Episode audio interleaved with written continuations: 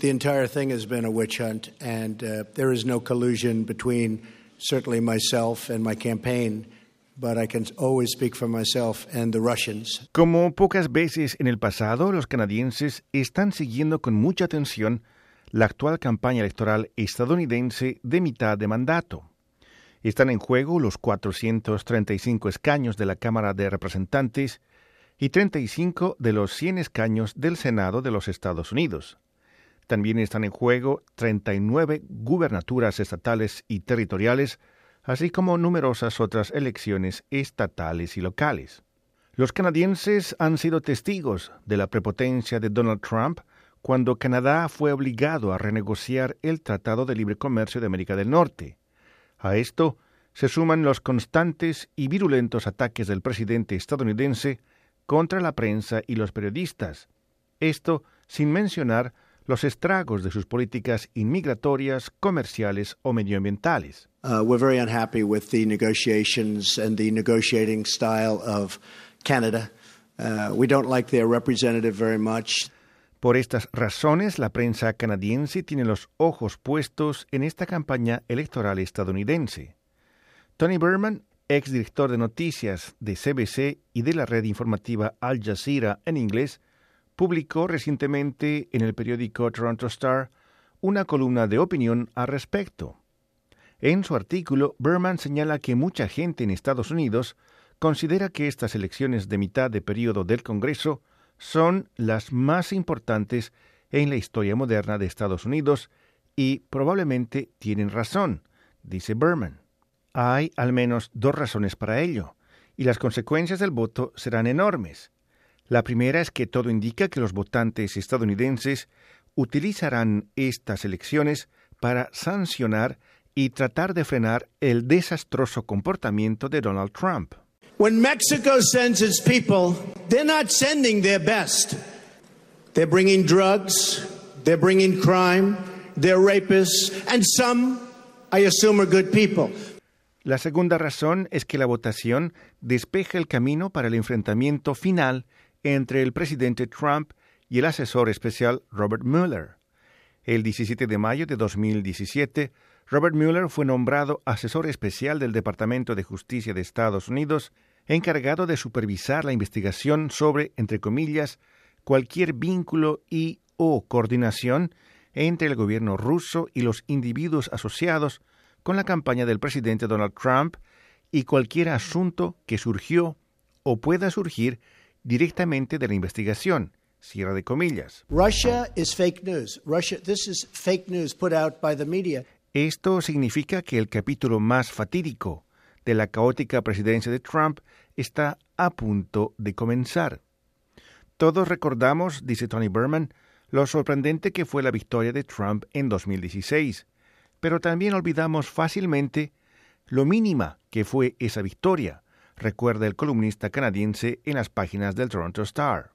Además de perder el voto popular frente a la candidata Hillary Clinton por 3 millones de votos, fueron solamente 79.646 votos en tres estados indecisos, esto entre más de 120 millones de votos emitidos en todo el país, los que le dieron la victoria a Trump a través de los mecanismos del colegio electoral.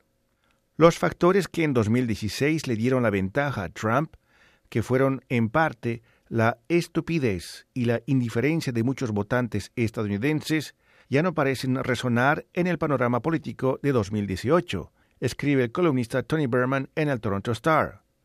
En 2016, los canales de noticias de Estados Unidos trataron la candidatura de Trump más bien como un entretenimiento para estimular sus ganancias hasta que fue demasiado tarde.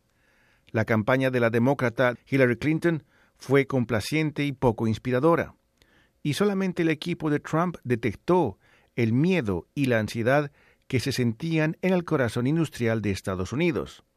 Pero eso fue entonces. Las condiciones son diferentes ahora, sostiene el columnista del Toronto Star. En la actual campaña, un Donald Trump desesperado está demonizando a los inmigrantes y refugiados para atraer a su base electoral, pero esto ha disgustado a la mayoría de los estadounidenses.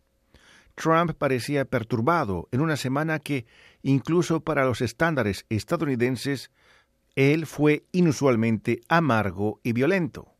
Primero, se detectó una serie de bombas enviadas por uno de los partidarios más extremistas de Trump a los oponentes políticos del mandatario republicano, incluyendo explosivos enviados a dos expresidentes demócratas. Luego se produjo la espantosa masacre de 11 personas en una sinagoga de Pittsburgh por parte de un antisemita que denunciaba a los inmigrantes como, entre comillas, invasores. En su rol designado de consolador en jefe del país, el tratamiento que Trump dio a estas tragedias fue torpe y vanidosa. Para muchos estadounidenses, las elecciones de mitad de periodo de esta semana se han convertido no solo en un referéndum sobre la presidencia de Trump, sino también en un momento histórico en el que el carácter de Estados Unidos se juega en la papeleta de votación escribe el columnista canadiense Tony Berman. A medida que se acercaba el fin de semana final de la campaña, el consenso de las encuestas indicaba que los republicanos de Trump probablemente perderán el control de la Cámara de Representantes de Estados Unidos, pero mantendrán una pequeña mayoría en el Senado. Asumiendo que los demócratas logren controlar la Cámara de Representantes, esto pondrá una presión considerable sobre Trump mientras se acerca la etapa final de su mandato. Una de las primeras tareas será la investigación de Robert Mueller sobre los vínculos rusos de Trump que, de una forma u otra, parece que llegarán a su clímax en las próximas semanas. Se espera que Trump intente este mes varios cambios de alto nivel en el Departamento de Justicia, incluyendo deshacerse del Procurador General, Jeff Sessions, y su ayudante Rod Rosenstein, quien supervisa la investigación de Mueller. El objetivo de Trump, que es evidente para todos, será poner fin o limitar drásticamente el trabajo de Robert Mueller. Después de la elección del martes, es probable que haya una Cámara de Representantes controlada por los demócratas que se opondrá a las intenciones de Donald Trump. A medida que este panorama toma forma, hay cada vez más especulaciones de que el propio Mueller comenzará a actuar con mayor determinación contra Donald Trump, su familia y su equipo. ¿Quién iba a pensar que los dos primeros años caóticos de la presidencia de Donald Trump serían recordados en la historia como un mero preludio al verdadero drama que está a punto de comenzar? Escribe finalmente Tony Berman en el periódico canadiense Toronto Star. Rufo Valencia, Radio Canadá Internacional.